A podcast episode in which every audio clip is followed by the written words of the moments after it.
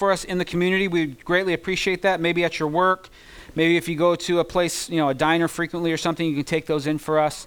If everybody takes 3 or 4, we could just paint the whole town with these things, and it'd be pretty awesome. So let me know. Okay. It's Father's Day. Happy Father's Day. Dads, we love you. Dads, what a great responsibility we have, right? The Bible speaks about how what a privilege it is to be called the children of God because, well, God is our Father. He's the eternal Father, the everlasting Father. And as dads, we get to share, not completely, but a glimpse of what that's like. The Bible speaks about how children are a heritage from the Lord. Blessed is a man who has a quiver full of them. And whether you have 1 arrow in your quiver or 10 arrows in your quiver, either way, you are blessed. And children are indeed a joy to have, right? I mean, kids are amazing. Kids, they all together, they send you on the highest of highs and they rip your heart out all at the same time, right? Last night, Ellie had to go to the ER. Nothing serious. We looked at her in the middle of the day and we're like, half your face is swollen. What happened?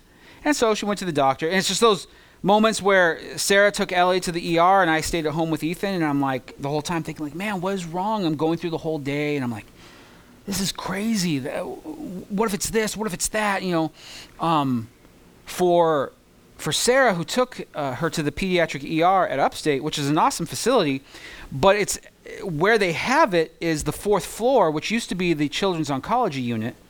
So Sarah had to take Ellie into one of the old rooms that Ethan had to be examined in when he was going through his treatment. So there was sort of that, you know, flashback, memory, sort of anxiety that kind of creeps in a little bit. And why I'm sharing this is to let you know that, you know, being a dad involves all of that.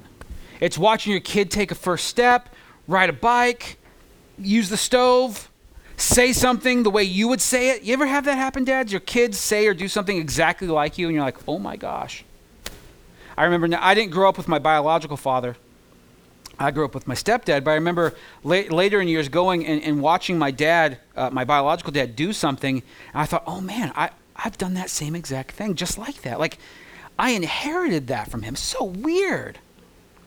See, being a dad today, not just being a father, not just reproducing, but actually loving another human being and rearing them and mentoring them, whether they're your biological son or not, or daughter or not, is really irrelevant. But when you're placed in that position by the Lord, you got to understand He's placed you there, knowing that you are going to carry part of His title. You are representing Him to your children until they get old enough to realize, oh, I got to take God's hand. I want to pray for you, dads, before we go any further. That in and of itself is enough to keep me awake at night. Like, man, I got my kids see me and what they know about God, they know because of me right now. And either I'm a good example or a bad example to them right now. I really want us to be good examples to our own children and to the children of this church. Next time you see these kids run around, realize we're going to watch them get married someday. We're going to watch them have kids someday. We're going to be here while they teach Bible studies and while they preach sermons and lead worship and lead the children and lead women's ministry and men's ministry and do all kinds of things. They will be the ones doing that in a very short amount of time. What are we going to do to make sure they're ready for that? Dads, that's our responsibility. I mean, moms, you guys already knock it out of the park. We prayed for you. You're good. And 9 times out of 10, you're making sure us dads, you know, stay on our toes. But dads, we got to step up. We got to be the ones. We've got to lead. We've got to love our wives and love our children and lead them in the way that Jesus said is the way He loves His church, laying down His life for it. So let's pray together. Lord, I pray for the dads today. It's Father's Day. And there's no other title in all of the word, Lord, that I think scares me more about You, because as dads now we kind of share that responsibility. Not that, you know, we take it from You and then, you know, we're on our own, but You allow us this privilege to be dads, and I want to pray for the dads here today, Lord. None of us are perfect. None of us are 100% always on and doing the right thing or saying the right thing, but Lord, we need Your help. The dads here, Lord, I pray for them, myself included. I pray for us that You would help us to be the men of our families and our communities, to lead them in a way that is exemplary of who You are. that shows that you're a loving, kind, disciplining father, a father who cares so much about his kids, he doesn't allow them to just do anything, but makes sure that they are contained and protected within the confines of your boundaries, Lord. All that to say, Lord, you are a loving, kind father, and we want to be the same way. We want to lead and love like you lead and love, but we need your help to do so. Lord, I pray for the dads today. Give them all the strength. Pour it out on their heads, Lord, all of the provision, all of everything that they need to lead their kids and the kids of this church. May we be an example to the community in Jesus' name. Amen. All right, that being said, turn to John chapter 3, verse 11. And I am going to pull up my sermon because I pulled up Wednesday night's Bible study. So that's not going to do us any good. Again, like I said, we're professionals, and no, we're not. The good news is that God takes people, clay, and makes them into good things. Amen? All right. John, 1 John chapter 3, verse 11 says, "For this is the message that you have heard from the beginning, that we should love one another. We should not be like Cain, who was of the evil one and murdered his brother. And why did he murder him? Because his own deeds were evil and his brothers righteous. Do not be surprised, brothers, that the world hates you. We know that we have passed out of death into life because we love the brothers. Whoever does not love abides in death. Everyone who hates his brother is a murderer, and you know that no murderer has eternal life abiding in him." Let's pray. Jesus, your word is good. This particular part of the word is very harsh, very blunt, and we're not trying to skirt around that, Lord. We thank you for it, that you deal with us, that you love us, and that you are blunt enough with us to show us our error so that we might be disciplined and be disciples and be more like you. So I pray for that today, Lord. In Jesus' name, amen.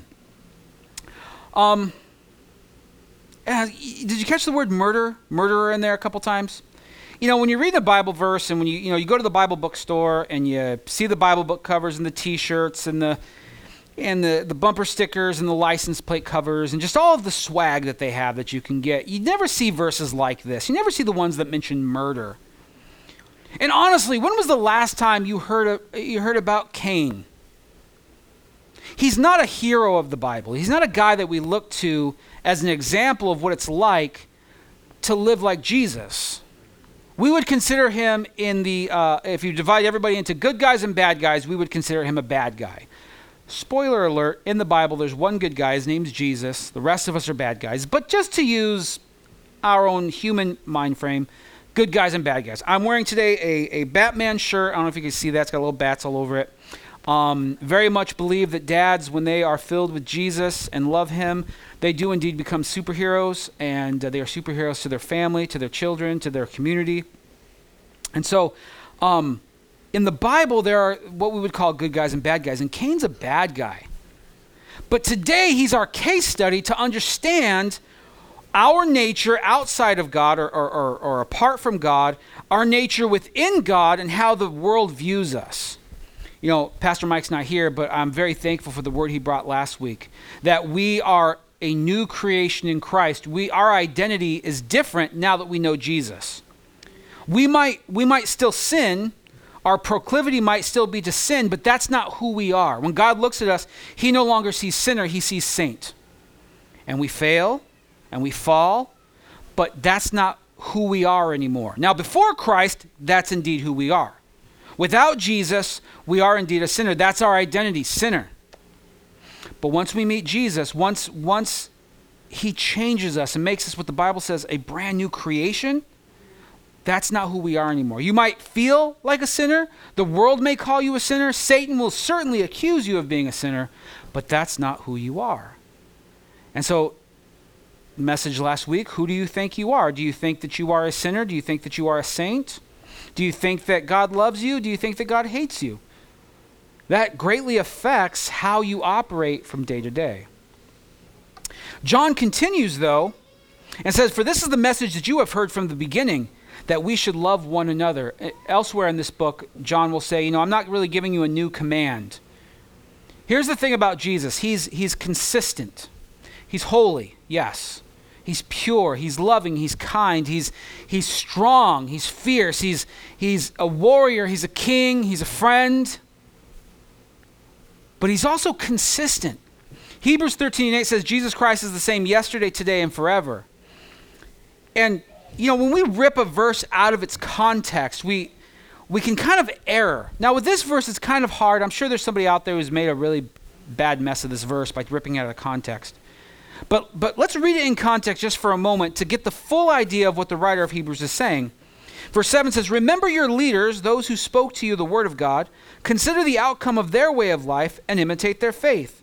Jesus Christ is the same yesterday and today and forever. Do not be led away by diverse and strange teachings, for it is good for the heart to be strengthened by grace, not by foods, which have not benefited those devoted to them."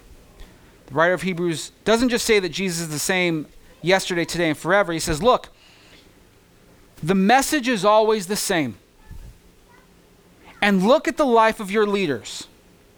What does their life look like? Do they preach one thing and say another? Do they say this should happen and it only happens to them, but it never happens to you? All Christians should be wealthy, but only the pastor seems to be wealthy, nobody else? All Christians should be healthy, but only he seems to be healthy. Everybody else keeps getting sick. Or if he gets sick, there's always another reason why. The writer of Hebrews says, look, what was taught from the beginning is taught today and will be taught tomorrow. You might hear, go online, go, you know, read a book, something like that. You might hear something that seems relatively new. You'll read it and go, why doesn't everybody know this? And often, it's because it's not true. If it isn't a teaching that's lasted the test of time, then maybe it's not of God. Maybe it's only been popular for 30, 50, 100, 200 years. But how did the first Christians who met Jesus teach the word of God? How did they proclaim Jesus to the people?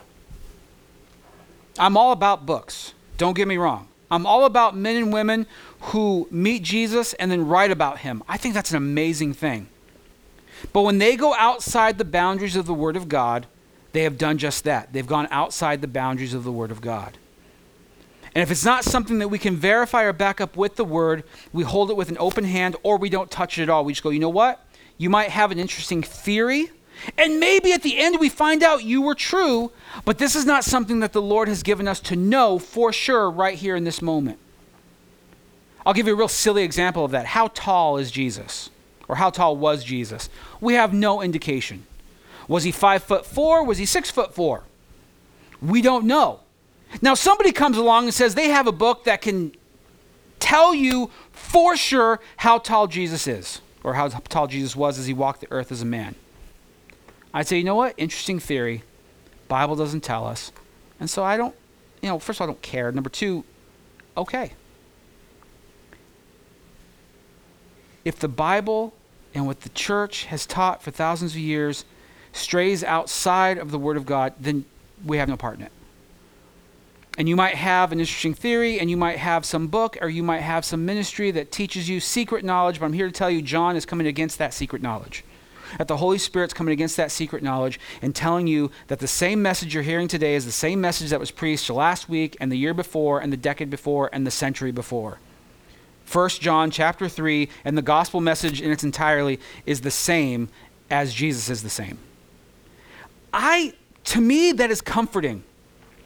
Have you ever been with somebody who's wishy-washy or flighty or flaky? One minute they're like, oh, and the next minute they're like, oh. Like, yeah, I'm going to do this. I'm going to take over the world. And the next thing you know, they're huddled up in a corner in a ball like, oh, the world's going to end. Or they just say they're going to do all these things and they never do. It's very like, it just tugs at your heart because you're like, it's like being in a car going back and forth, like swerving to the left, swerving to the right, swerving to the left, and you're like, I can't, I don't have any bearings. I'm discombobulated. I don't know what is going on. But have you ever been around somebody who's like a rock? You can meet them today, a year from today, 5 years from today, and they'll more or less be the same person. They may not be perfect. They may not be awesome, but they're consistent. Even in their error, even in their flaw, you just know how they're going. That's them. They are consistent, and there's a comfort in that. Knowing what to expect from another person, knowing what to expect as much as you can their nature never catches you by surprise in the sense that they're up one minute, down the next. Now, Jesus, as much as he can be known, he has given us the consistency to know him. The word tells us, reveals to us him and his nature. Like, for instance, did you know that Jesus took naps? I love that. Father's Day, if you guys get a nap today, and moms, kids, give your dad a nap today, if for no other reason, just for tradition's sake. Naps are a glorious thing. I don't think we nap enough in this country. I'm not talking about being lazy. I'm talking about working, doing your work, but then taking a little nap in the middle of the day. Like the kind of nap where you wake up and you don't know what year it is. Like that kind of a nap. That's the kind of nap that I think Jesus took. And see, that's, if I wrote a book, I could probably write a book on that, but I'm speculating here. Jesus was in a boat and his disciples, they were freaking out because there was a storm, and they said Jesus was down in the bottom of the boat napping. He was on a pillow. He was just dead tired, so he went to sleep. It's a good thing to rest yourself. It's a good thing to take naps. So we can derive from that. You know, it's not going to be we're not going to have a nap ministry, although that could be a thing. But here's the thing. We go back to the Word of God. Okay, naps aren't necessarily a bad thing. Sleep is not a bad thing. Some folks, they look at you, if you sleep less than 4 hours a day and you're not working the other 20, they look at you like you've got two heads. I'm like, I'm not advocating anybody be lazy, but man, you got to rest your body. The Lord gave us a whole day to rest. And so I think that he considered it pretty important for us to rest our physical bodies every once in a while. But going back, Jesus is this foundation that's solid. It's a rock. In California, I sold real estate, and a real estate friend of mine, he was looking at a house. He was looking at two different houses, and one was built on the side of a mountain. Beautiful house, just beautiful view. And then he went to go see another one that was built on sand, and he said he got to look at the foundation. It was cracked. Foundation was cracked because the foundation for the foundation was sand, so everything shifted, and eventually it just broke. But the one that was built on the rock of the mountain, it was solid. That thing wasn't going anywhere. No cracks, no compromise, solid. Jesus is our solid foundation. And that consistency makes him a solid foundation. We know that Jesus will be the same tomorrow as he is today, as he was yesterday. He will not like the things he doesn't like tomorrow the same way he doesn't like them today. He will approve and love the things that he loves today. He loves you with a love that transcends the day. You sin today, he'll still love you tomorrow. And that's not license to sin, that's license to repent. But let's go back to our verse. Our case study is a man named Cain. And here's what I love about the Bible. It just gets right out there. If you start like a Bible reading plan in Genesis, and you're like, oh, in the first chapter, you know, and God created and it was good, and God did this and it was good. And then you get to chapter 2 and what happens? You get to chapter 3, Adam and Eve fall, like almost right out of the gate. It's like you put a kid in a room with a vase and within 30 seconds they broke it. Like it's just, God put Adam and Eve in the garden, it was perfect, it was good, and then they broke it. And so they go out, part of their, you know, the curse begins and man is now fallen. Well, Eve has a child. She names him Cain. I love my children the same, I do. But the first kid gets stuff the second kid doesn't get, right? Here's what I mean by that. The first kid, everything's new. Everything, changing diapers, giving baths, feeding. By the time you have the second, third, and fourth, it's all muscle memory. You know exactly what to do. You know what things, you know, time takes. You know, even if they poop all over you, you're like, yeah, okay, just wipe it off. Like you understand. But that first one, everything's brand new. And for Adam and Eve, the first one was indeed the first one. And they celebrated and they were happy and they, you know, as much as you can imagine, that was a joyous time. Genesis chapter 4 verse 1 says, Now Adam knew his wife, and she conceived and bore Cain, saying, I have gotten a man with the help of the Lord. And again she bore his brother Abel. Now Abel was a keeper of sheep, and Cain a worker of the ground. In the course of time, Cain brought to the Lord an offering of the fruit of the ground, and Abel also brought of the firstborn of his flock and of their fat portions. And the Lord had regard for Abel and his offering, but for Cain and his offering he had no regard. So Cain was very angry, and his face fell. The Lord said to Cain, Why are you angry, and why is your face fallen?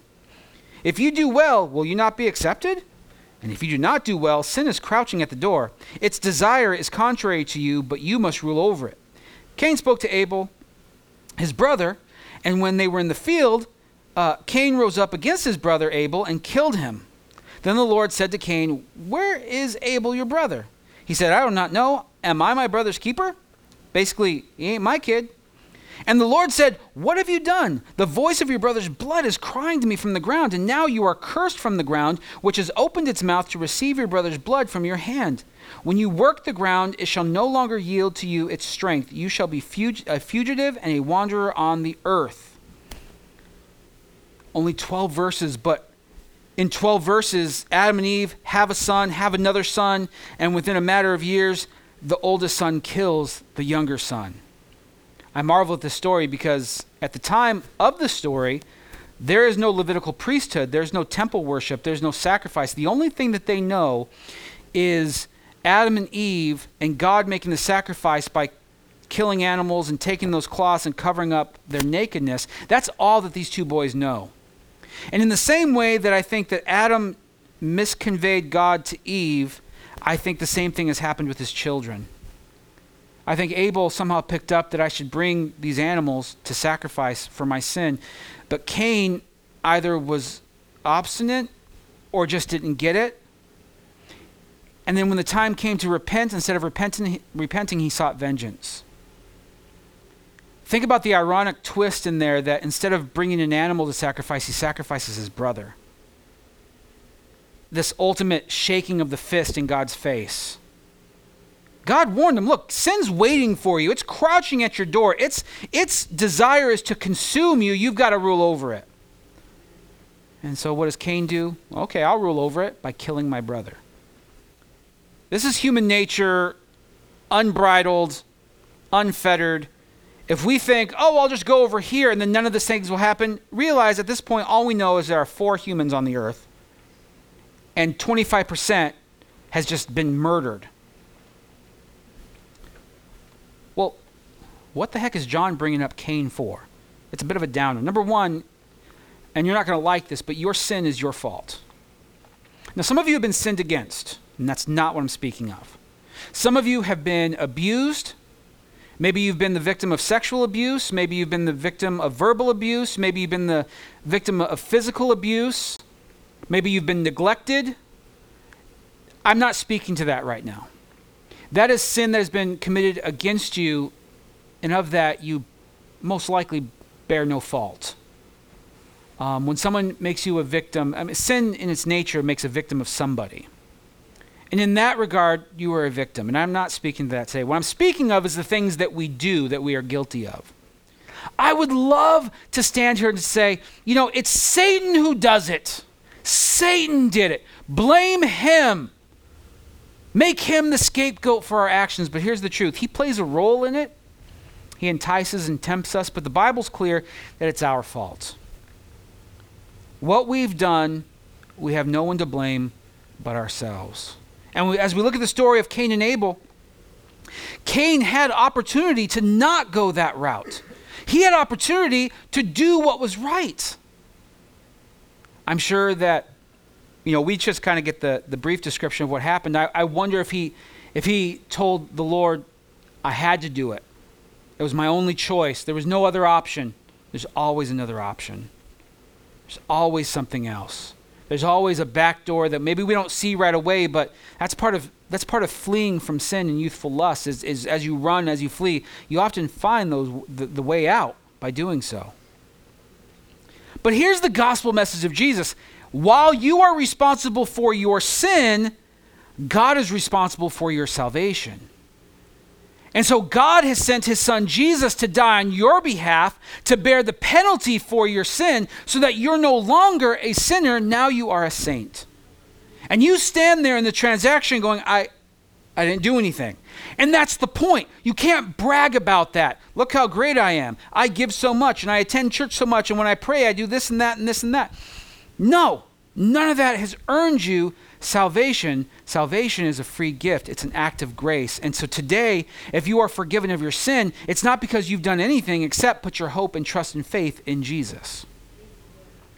And so we at the chapel, we have this we try to have this healthy view of ourselves. We are sinners saved by grace. We've committed these things, and we need to, make them right as much as we can. But ultimately, our salvation was purchased by Jesus on the cross.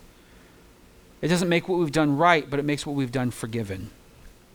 And if you've sinned against somebody, I would pray that you'd go back to them and apologize. And they may never forgive you, and that's not really the point. The point is, are you going to seek their forgiveness? Cain felt justified in what he did. Oftentimes we feel justified in our sin.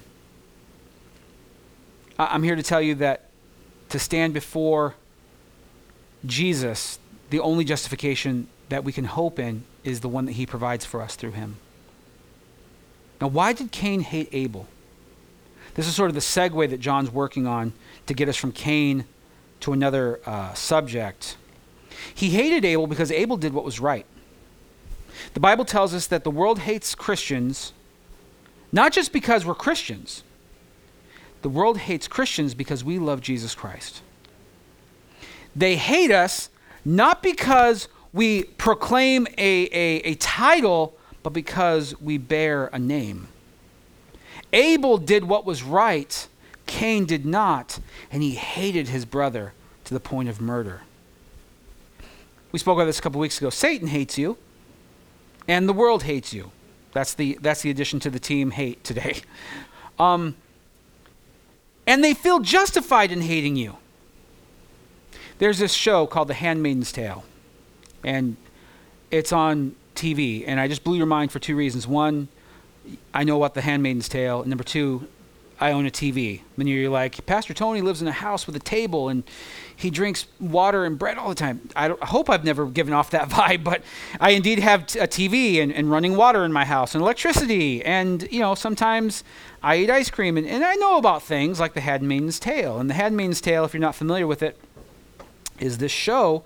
Apocalyptic America has fallen, and this group has taken over, and they've used stories of the Bible to enslave people. And throughout the series, you have these women who are enslaved because they can have babies and other women can't. Anybody who fights against the system, they're hung and they're killed, they're executed. Gays and Jews and people who just come against anything. And I watched that, and I thought, wow, that's an artistic interpretation of how some people view Christians.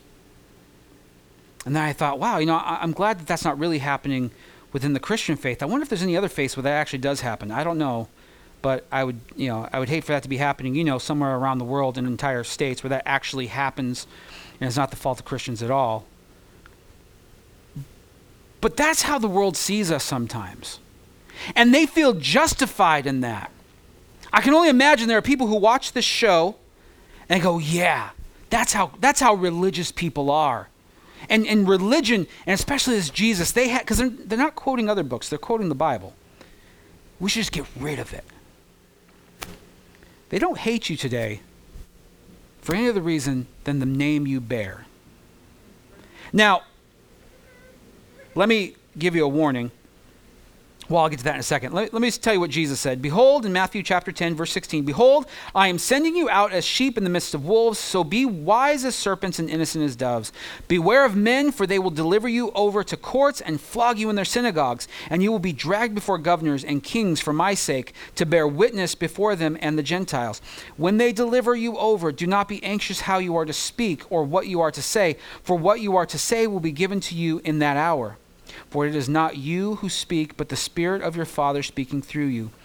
Brother will deliver brother over to death, and the father his child, and children will rise against parents and have them put to death, and you will be hated by all for my name's sake. But the one who endures to the end will be saved.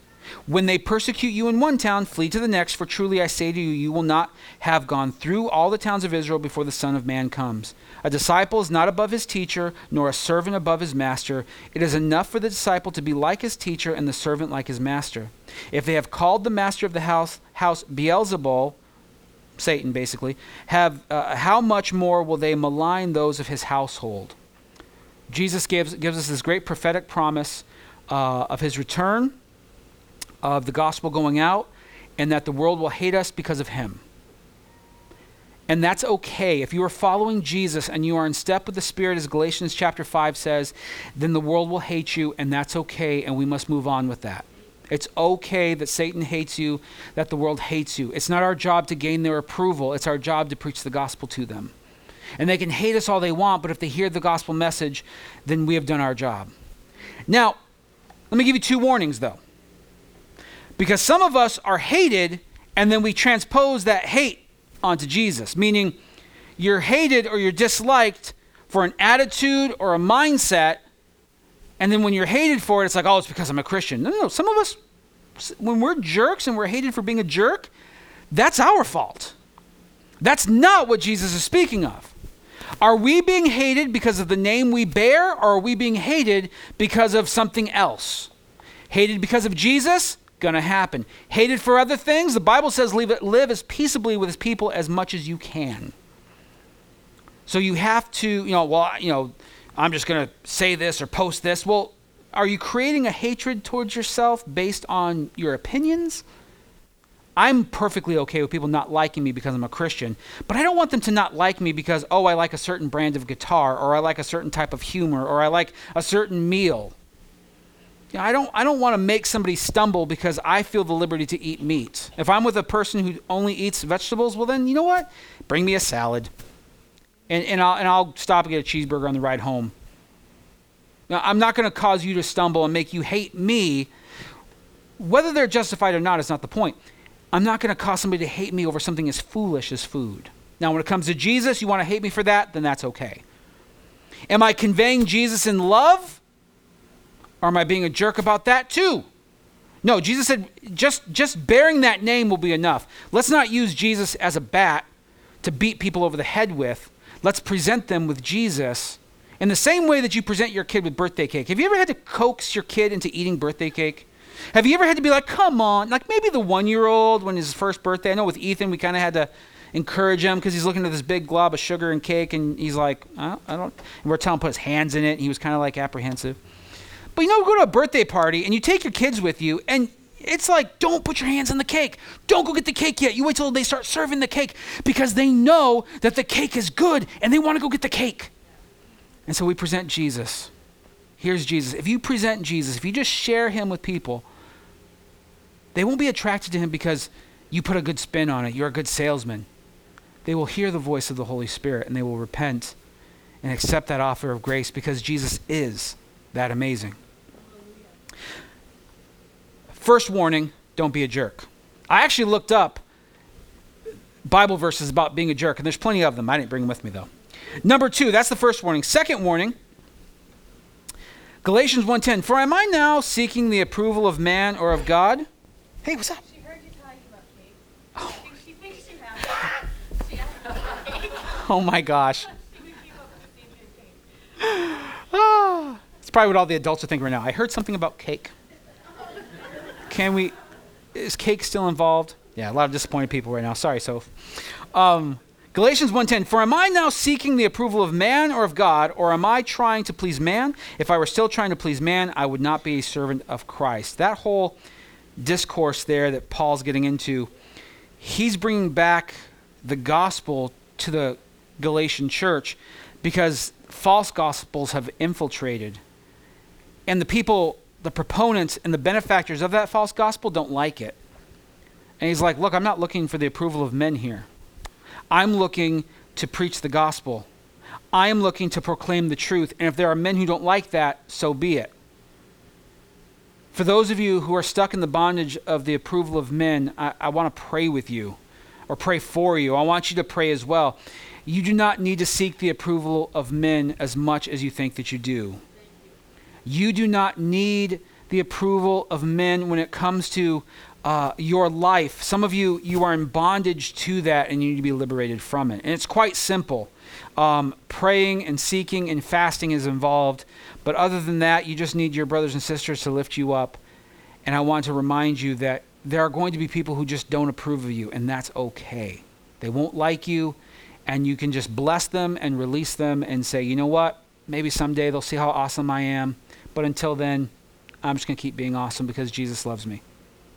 Don't get stuck in, both of those are idols, and idols are made for breaking. Go to the Old Testament. Anytime a good king rose up, one of the first things he did, start breaking idols. Start smashing Asherah poles. Start breaking down those high places that the people had put up to try to improve upon the worship of God. So if you have idols in your life, get to smashing. Verse 15, everyone who hates his brother is a murderer, and you know that no murderer has eternal life abiding in him. Matthew 5:21, verse 22 says, you have heard that it was said to those of old, you shall not murder. And whoever murders will be liable of judgment. But I say to you that everyone who is angry with his brother will be liable to judgment. Whoever insults, some of your translations say raka, it means worthless. It's like being spit upon, which is like one of the worst things ever. To his brother will be liable to the council, and whoever says, you fool, will be liable to the hell of fire. How we treat others, especially those within the church, proclaims what we believe. If you claim to love your brother, but then act in a way that is hateful, we have shown truly what our heart is like. God has forgiven plenty of murderers. Moses, David, Paul, who wrote two-thirds of the New Testament, or two-thirds of the New Testament involved him or was written by him.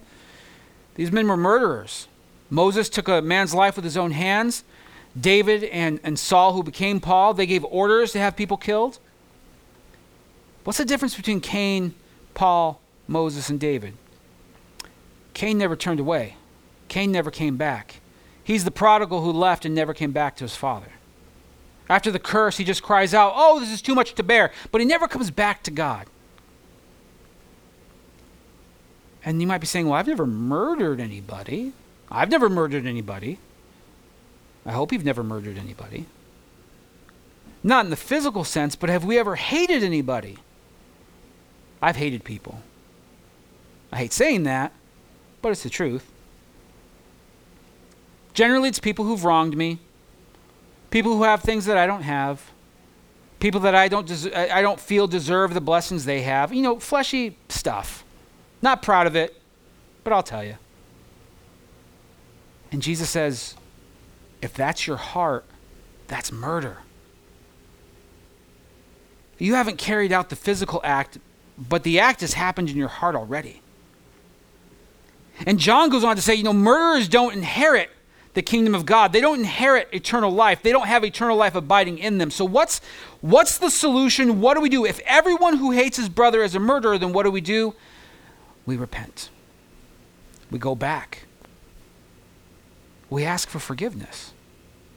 We ask forgiveness of the person. We ask for forgiveness from the Lord. The person may never forgive us, and that's okay, but God will. Today, I hope the message you hear is, man, this is who I am, but Jesus has made a way for it not to be me. There are a lot of folks, they don't like the church. They're Christians, but they don't like the church. It's kind of like when a teenager doesn't like their family. I hate you, Mom and Dad. And they storm off to the room that their parents pay for, on the bed that their parents bought, with a snack that their parents paid for, using the Wi-Fi and the computer that their parents gave them. A lot of people in the church, I hate you, church! Not knowing that the church is there and was created for them to be a part of. The church is not perfect by any stretch of that word. But it's Jesus' job to be perfect and to perfect his church. There are many things that the church does, and I cringe. Like, oh gosh, you had to say or do that. You ever see the church signs on Facebook and things like that, the hilarious things that churches put up? It's like, some of them are really clever, and other ones are just like, oh. It's like somebody has a dad joke book, and they're just putting it out on the sign outside.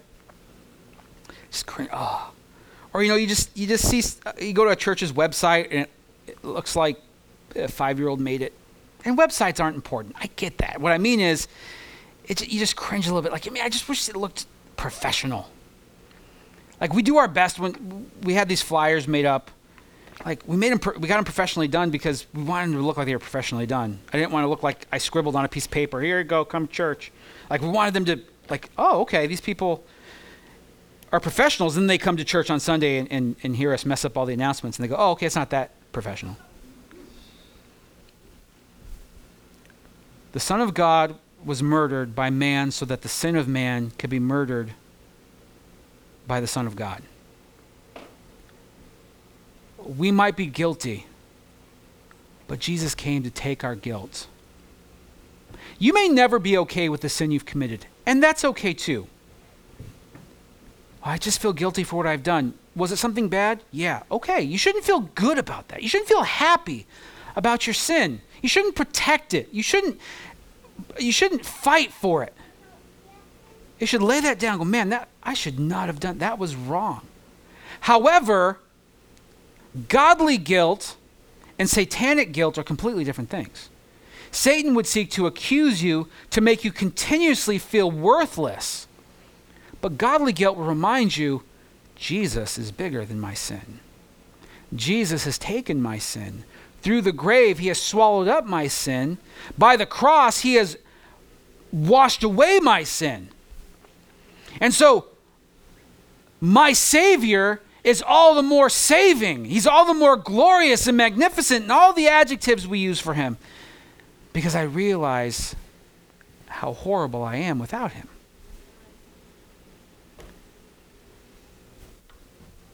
If you're not okay with your sin, even forgiven sin, let it be fuel. Let it be the wood on the fire of sanctification to purify you, to remind you of what Jesus has done and what he expects of us, to live these lives that exalt his name and serve others.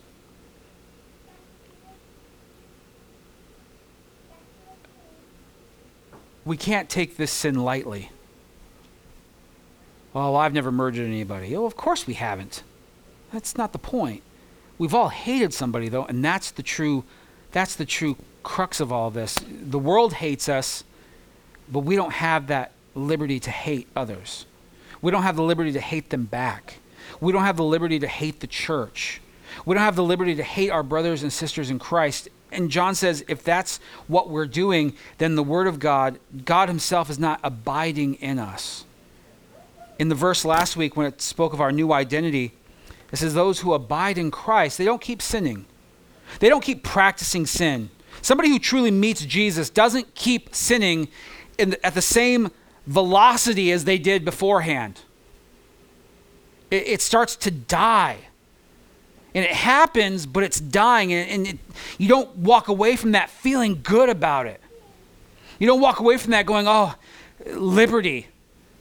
It happens, and you're like, why? You're filled with this. Why did I do that? Why did I fail again? What is wrong with me? You don't celebrate the sin you're now in. It's still repulsive, it's still wrong, and you go back to... Now, to stay there is incomplete. To go back to Jesus, I am sorry. I need your help to come back from this.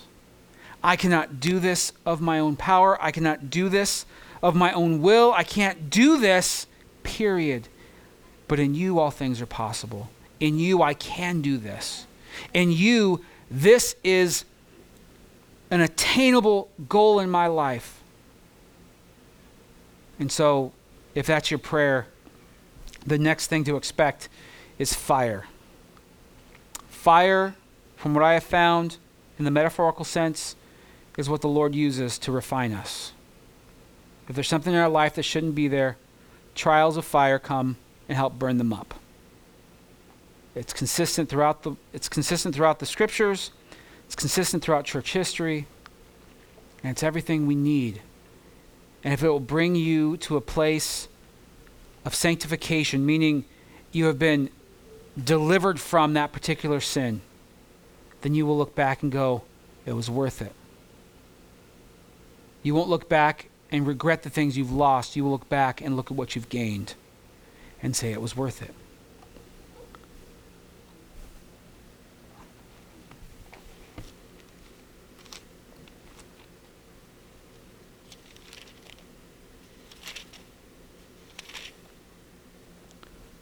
For this is the message that you have heard from the beginning, that we should love one another. We should not be like Cain, who was of the evil one and murdered his brother. And why did he murder him? Because his own deeds were evil and his brother's righteous. See, when we hate somebody, it kind of exposes our unrighteousness, right? Sometimes we hate people and they don't even know it. But when we express that hatred, it doesn't show their faultiness, it shows ours. Do not be surprised, brothers, that the world hates you. We know that we have passed out of death into life because we love the brothers. Whoever does not love abides in death. Everyone who hates his brother is a murderer, and you know that no murderer has eternal life abiding in him. So what's abiding in you today? What has taken up residency within you? I'm not asking if there's a fight. I'm not asking if there's a struggle. I just want to know who's there. It will greatly determine how you treat the church. And here's the spoiler. You can't fake it. We know. I know that you know whether I love you or not. And it goes both ways. If I'm always saying, oh, I love you so much, but then it seems like I hate you by what I do.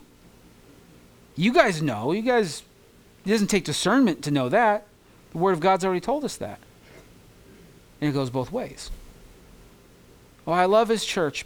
I just don't serve it or attend it or pray with it or go to it. It's just, well, do you love it? It's like, I love my wife, but I never spend any time with her. I never do anything for her. I never serve her.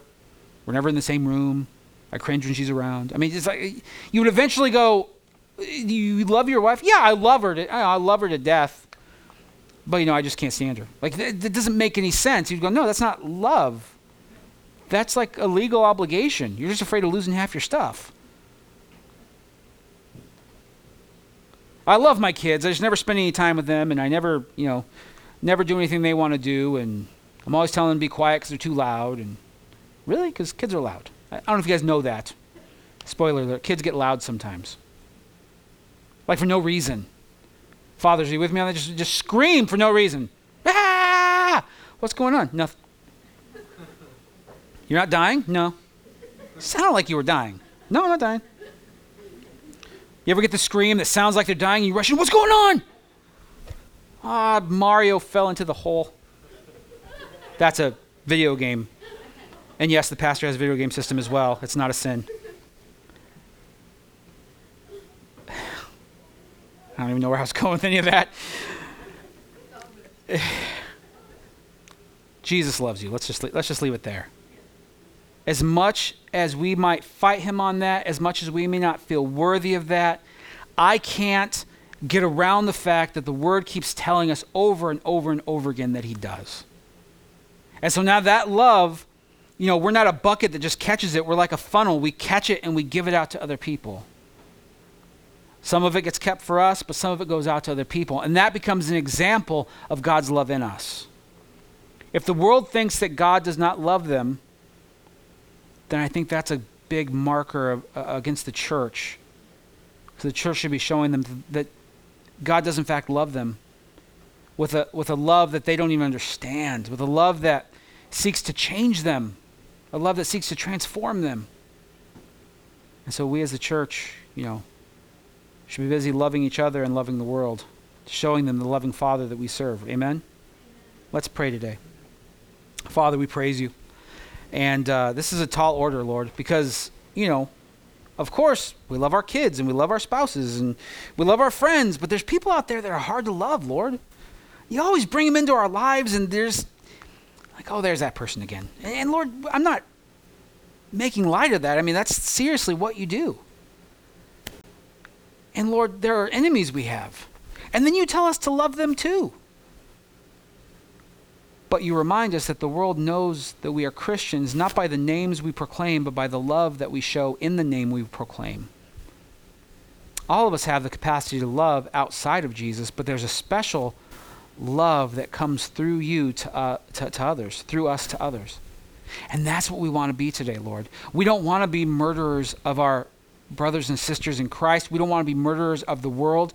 If they hate us, Lord, that's okay. But we don't want to return that hate for hate. We want to return love for that hate, that they might be convicted of their hatred and turn to find Jesus.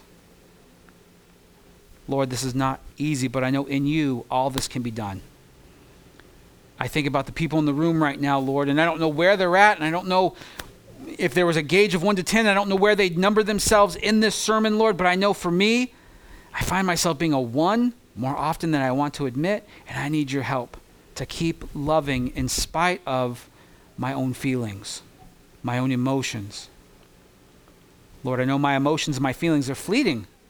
They come and go. 1 minute they're, happy, then angry, then sad, then this, and then that, and just... But Lord, the truth of your word is constant.